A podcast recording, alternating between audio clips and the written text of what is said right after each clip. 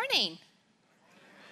I hope you all are enjoying your sunny Sunday. I am so glad that it's not cloudy and it's not snowing. Woohoo!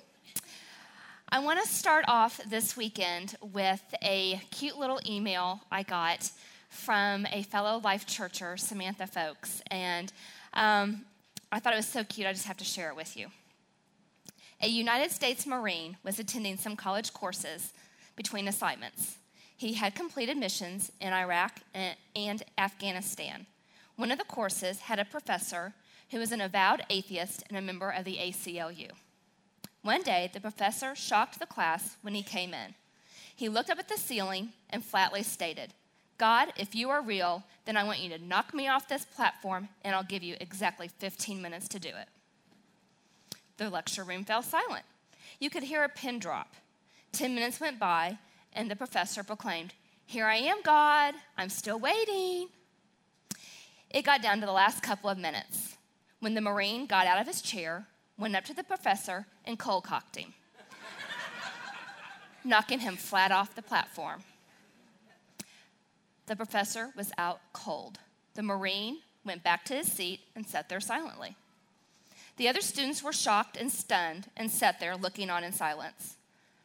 The professor eventually came to, noticeably shaken, looked at the Marine, and asked, What in the world is the matter with you? Why would you do that? The Marine calmly replied, God was too busy today protecting American soldiers who are protecting your right to say stupid stuff and act like an idiot. So I did it. Yeah, woohoo! Way to go, Marine, huh? I want to speak to you this weekend about one of my passions. So I'm going to get a little um, fiery, maybe a little excited, and I may even cry, which, if you know me at all, is not that big of a surprise. But some of you are probably sitting there going, She's the pastor's wife? Okay, she's not this little shy, timid, little mousy thing. You know, no, I, am pretty sassy and I can get pretty saucy and I can be a spitfire if you let me. So, um, just want to warn you uh, I do talk a little funny. Um, since I'm from southern Wisconsin, I have more of that accent. So um, there'll probably be a few y'alls mixed in somewhere in there, and you may have to listen a little harder. Um, when I get excited, it tends to come out more. So, y'all ready? I have had a passion for missions since I was around the age of eight, nine, or 10, somewhere around in there. And I started watching the nightly news with Tom Brokaw. And you are probably thinking, you were eight when you started watching the nightly news? It wasn't because I was trying to be all smart and all that. It's because I had this huge crush on Tom Brokaw. I thought he was so cute. So I would just sit there and watch. Eventually, some of the stories started sinking in and affecting me as a child. And one of them was when they started showing stories of the famine in Ethiopia. And I remember as a child sitting there watching the children with the swollen bellies and the dark eyes that looked blank and the flies that kept circling their mouths and their eyes and would go in their noses. And I was just shocked. The moms with the complete look of hopelessness on their faces. And I remember thinking, I'm going to go there. I have to go there. I want to go there. It took 30, uh, somewhere around in there. I'm not going to get too defined with you. Years later, before God actually did send me. And He blessed me enough to invite women from Life Church to go along. And five other women stood up and said they would come with me. And we went back in September of this last year in 09. And it was an awesome experience. When we got there, finally, after the 20 some odd hour f- flight there, we got out and we went through and got our baggages and we found our driver and our translator. And we all got out and we're walking down the path from the airport to the van. I just started bawling uncontrollably. I was like, I cannot believe I'm here after all this time and all of the time that has spanned and everything that's happened in my life has led me to this point. The seed that God planted when I was a child, and it finally came full grown into the harvest in September. It was just so overwhelming to be there. It was awesome. I want to tell you that if God placed a promise, a dream, a vision in your heart when you were eight or when you're 88, it doesn't matter. He never forgets his promises to you. If you live your life with your hands palms up and you say, Your will be done in my life, that promise will come true. I want to start with um, my message being explaining a little bit about the give to the third power. I'm going to talk about three different ways that you can give. You don't have to do all of them, but you, you can, but you don't have to. The first one I want to give you give to the first power of yourself financially. Give in the first power of yourself financially. You can follow along on the back of your program guide. I have some blanks for you to fill in if you so desire, or you can draw little flowers and little hearts and, you know, doodle if you so choose. My first scripture is Acts 20 35. In everything I did, I showed you that by this kind of hard work, we must help the weak. Remember the words the Lord Jesus himself said it is more blessed to give than to receive. My next scripture is Proverbs 19:27. He who is kind to the poor lends to the Lord, and he will reward him for what he has done. Some of you may be sitting there thinking, oh, great. She's going to talk about money. No, I'm not really here to talk about money. I'm here to talk about your heart and what we consider as being blessed or being wealthy. For you see, I know we all have money, and what we choose to do with it is our choice. But I want to give you some stats that I came over a little over a year ago and how they affected me and what I thought about them. And then I want you to see if you consider yourself wealthy. My first one if you make $35,000 annually, you are in the top 4% of wealth in this world. College students will graduate this year, 2010, and they will go out into the workforce and they will say, I'm going to make at least $35,000 a year. Many of us in this room make that, if not more. My next one if you make $50,000 annually, you are in the top 1% of wealth in this world. Most families, two income, both of you are working are going to be making $50,000, if not more, way more than that. There's nothing wrong with that. That is the American dream. We work hard for it, we deserve it. But God gave us that and blessed us with that for a reason. My next three stats the first one 18 thousand children will die today from hunger, today, and tomorrow, and the next day, and so on and so on. 18,000 children a day from hunger.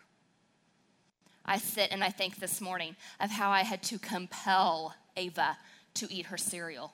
Please eat your cereal. And then, you know, it moves week to week. What's the hot food that we're not going to eat? And we scrape it off into the dishwash, into the garbage disposal. Or we scoop it off what they don't eat into the trash.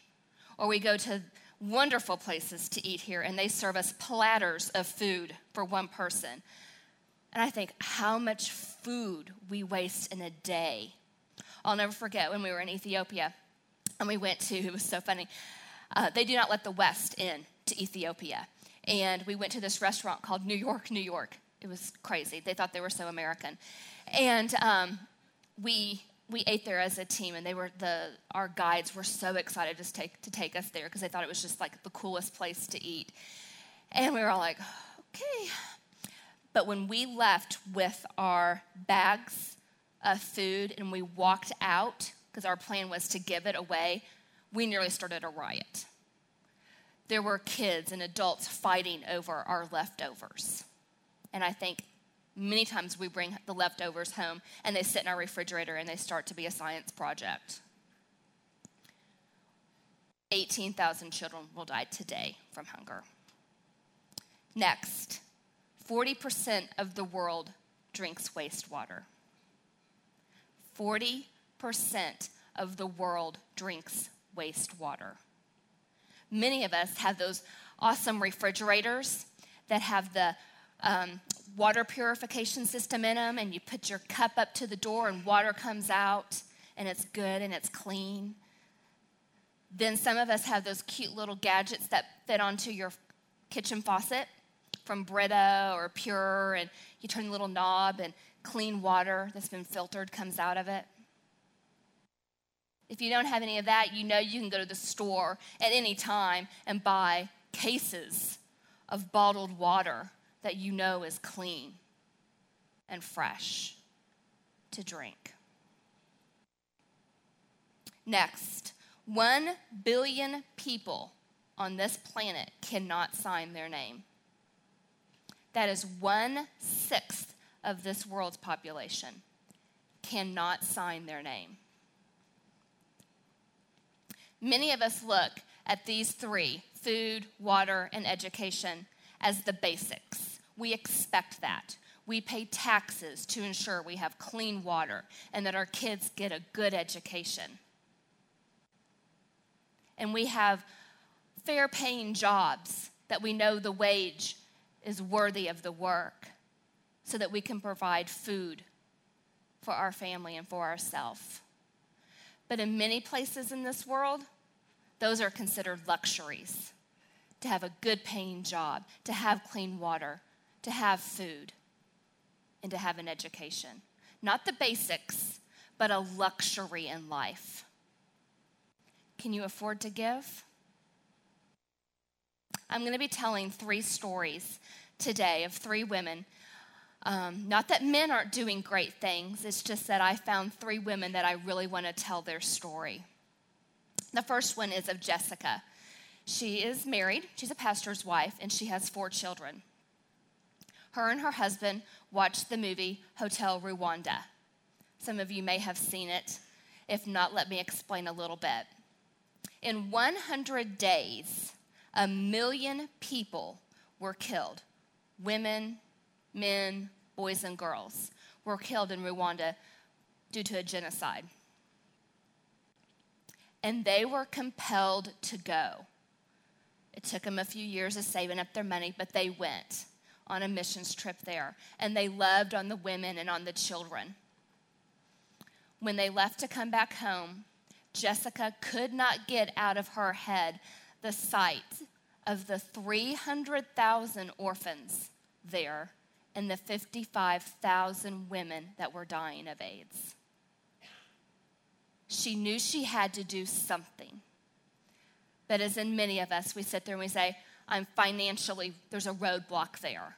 What can I do? I have no extra money. But she felt compelled, so she prayed. And the Lord told her to start her own business. Being a mom of four, you're very limited in what you can actually go out to do to be able to make any money. And she started selling Arbonne. For those of you that do not know what Arbonne is, it is like an Avon equivalent. Um, and she started selling it, saying and proclaiming that 100% of her profits would go to Rwanda, to this organization that's there on the ground, and they're being there for a relief, total relief effort. Within six months of her selling Arbonne, She was doing so well, the Lord blessed her so greatly that she was able to get one of the Arbonne Mercedes Benz. That quickly, she rose straight to the top. She started being asked to speak at conventions and, and conferences to tell her story. And she got to go out and proclaim what was going on in Rwanda and how the Lord had blessed her. She was giving her testimony to many people that did not know the Lord. 100% of what she made, she gave back. Now, I'm not telling you to sign over your paycheck. I'm not telling you to give a certain dollar amount. I'm telling you just to open your heart. Open your heart, open your mind, and see what He has for you. Has He blessed you in a certain way? Has He given you a talent or a gift to be able to go and do something that you can use to bless other people financially? My second give, give to the second power of yourself spiritually. Give to the second power of yourself spiritually. For far too long, we Christians have been living the lies of Satan. He's been feeding us this one person can't make a difference, one person can't change the world. Why try and do anything at all? It's too overwhelming. Who are you, anyway, to think that you could do something? What could you possibly do to help anyone? Wow. We've been letting him tell us these lies and these stories about how worthless we are and that we really don't matter. But I tell you, Christ said in Matthew 5 13 through 16 that we are the salt of the earth, we are the light of the world. In Galatians 2:20, that we are crucified with Christ, and is no longer I live, but he lives in me. What have you done in his name lately for others spiritually? Satan has been holding you down in the belief that you're a nobody, a no one, a nothing, a zero. I'm here to tell you today that you are more than a conqueror. It's time for you to get out, get out there and start proclaiming his name to a dark and dying world. They desperately need to see you and the difference that he has made in you. Go out there, make a difference in someone's life this year. You may be sitting there asking the question, how? How am I supposed to do this? Aaron reminded us last week that Christ said to love our neighbor as ourself. What a great place to start. Your neighbor next door, your neighbor across from you at work, next to you on the line, your neighbor at Speedway who checks you out every day when you go by to get your breakfast burrito and your coffee. Who's your neighbor? Who's your neighbor that you can go and touch and make a difference? Has someone in your neighborhood lost their job? And they've got little kids and the mom stays at home. Have you gone out and said, I'd like to make you dinner every Tuesday? Go out, make a difference. You may be like, there is no way I'm going to my neighbor's house and doing that. Then maybe you need to sit down and make it a matter of prayer. Pray for guidance and direction. Whom to help, where to help, and how to help. Get out there. Get out there and make a difference. Believe you me, you pray that prayer, it will not take you long before He starts giving you opportunity after opportunity to make a difference, to give of yourself spiritually. It's time to stop believing the lies that Satan has told us and for us to stand up and to get out there. The story I want to share with you is of Carolyn. And now her story makes me cry, so just get ready. I'm probably going to have like a moment. Even though this is my third time, I could read it several times a day and it just makes me want to cry. So don't think, oh, she's losing it. No, I'm not, I promise. Carolyn was an executive for Fox, and she hated her job, so she quit. And she and a friend decided they were going to go and travel the world for a year. Wouldn't that be awesome? I would love to be able to do that. Her friend asked her, she goes, Can we just stop in India? I want to stop. I've been sponsoring a child there for a while, and I want to see if he really exists. Have you ever done that? If you've sponsored a child, you've ever gone and said, Hmm, if I went to such and such village, would I find this child? Well, they did. They found this child in this orphanage in this remote part of India.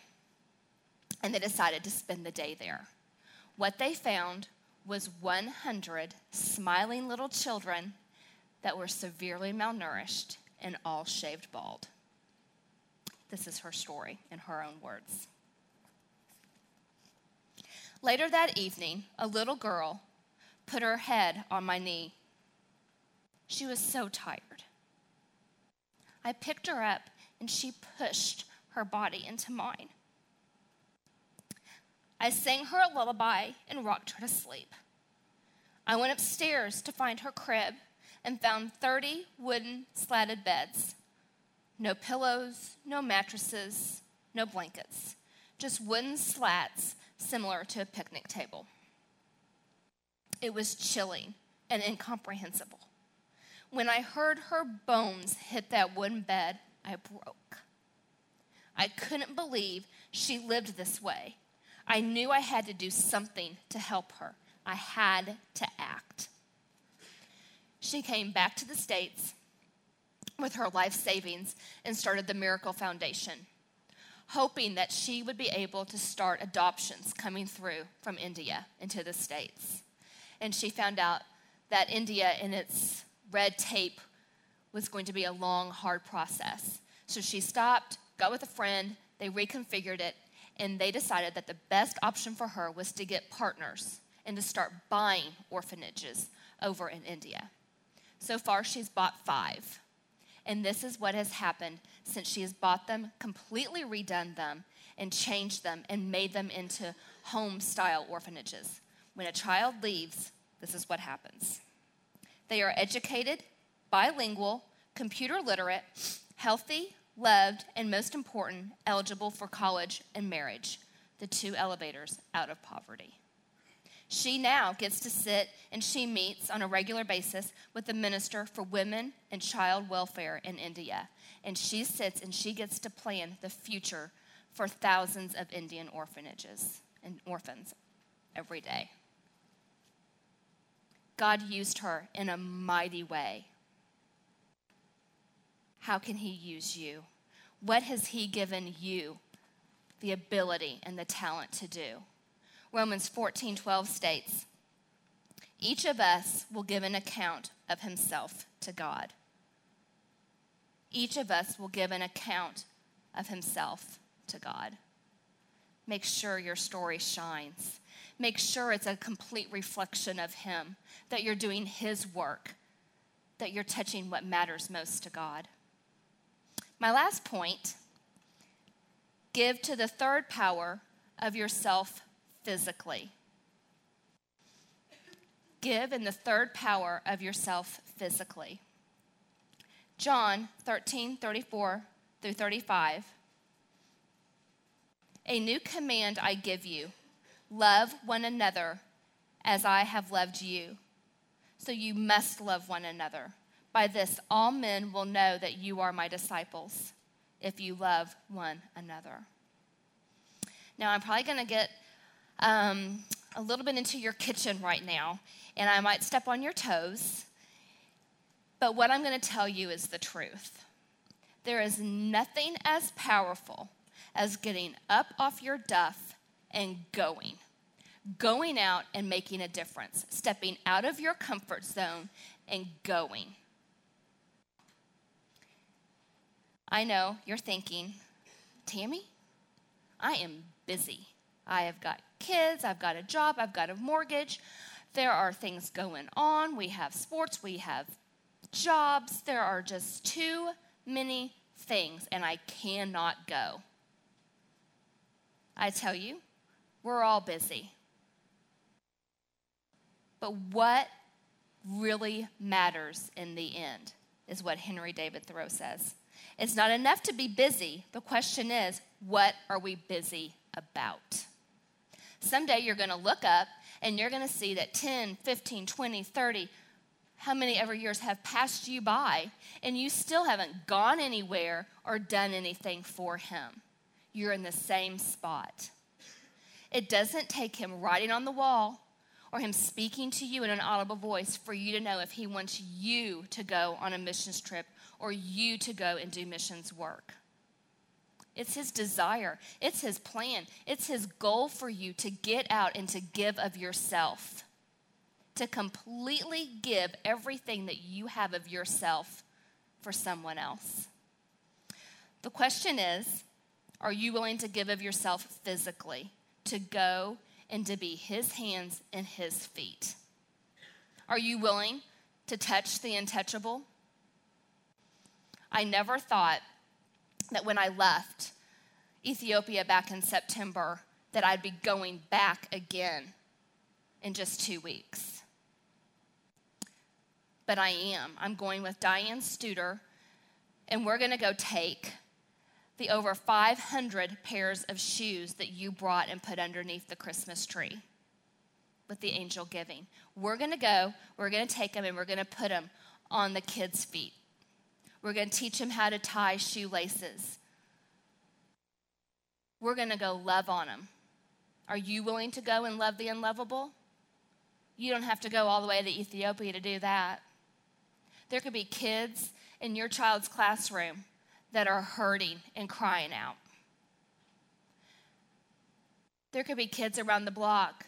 There's kids in downtown Milwaukee that need you. Go, give of yourself. Are you willing to go? I beg you, I plead with you, please go. If you can't go global, go local. Find a place to give of yourself. Go and make a difference. The last story I have for you is through video, and it's of my friend Diane Studer, who went on the Ethiopia trip and started Soles for Jesus when she got back. You see, Diane's no different than us. She's just one of us, a life churcher. And God spoke to her in a mighty way to do something to help change this world. Here's her story.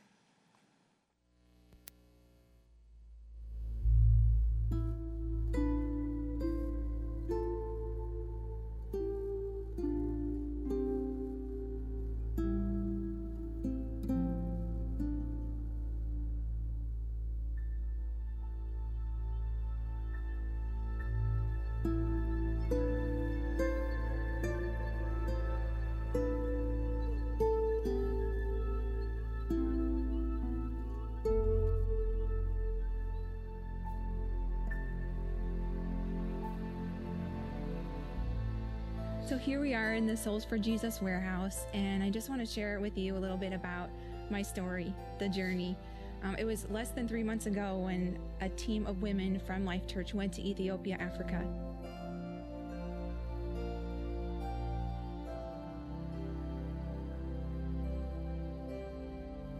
When we came to the village, we were received warmly, and we didn't know that it was prophesied to these people many months earlier that women would come to visit visit their village and bless them. And that day we were fulfilling that prophecy to them.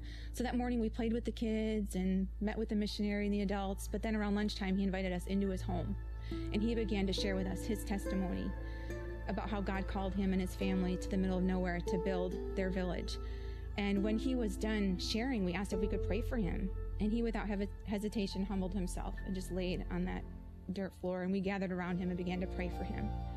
When he was finished, he stood to his feet and came around to us one by one and laid his hands on us. And if you ask any woman from that trip, it was the most amazing prayer meeting any of us have ever been in.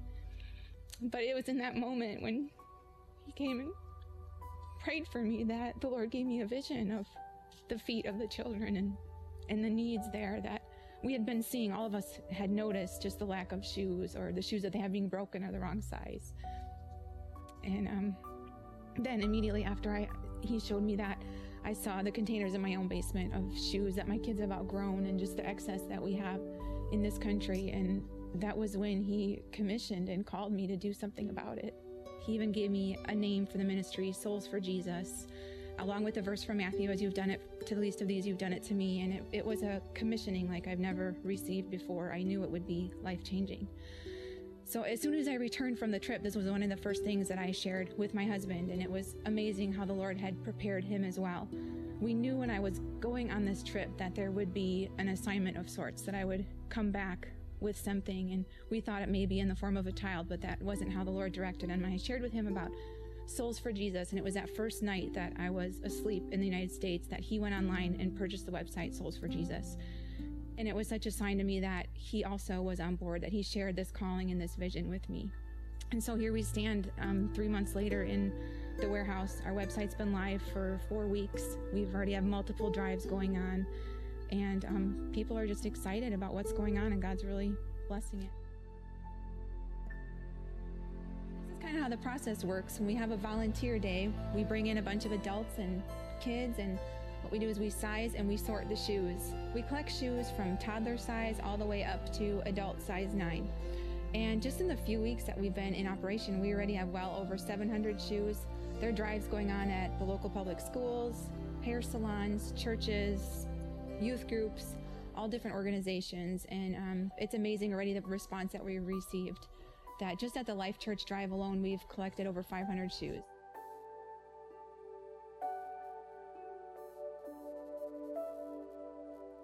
It's amazing how when you say yes to God, how He fills in all the missing pieces. When I got back and John and I talked about, so we thought, where do we start? It's amazing looking back in just the eight short weeks that it's been, how we have a warehouse, we have a website, we have an amazing team that the Lord has assembled. Nobody that we've sought out, everyone that the Lord has brought to us. We're filed as a 501c3. Uh, we still have a long ways to go, but it's amazing in eight weeks what God can do if you just say yes. He makes things possible that look impossible. And we're still on a journey. We still don't know a lot of the missing pieces, but He's faithful. Every time that we get to a point and we need to know the answer, it's there and the door opens.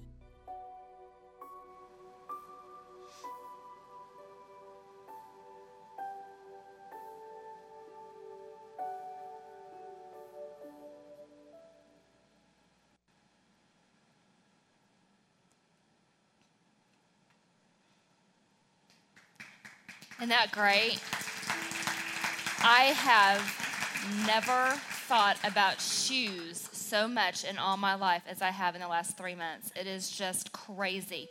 I now find myself going to shoe departments to see what's clearanced so I can buy them. It's compelling, isn't it? To know that something as simple as shoes can truly change a child and give you an open door to be able to tell them about Jesus. I love it. It's just incredible.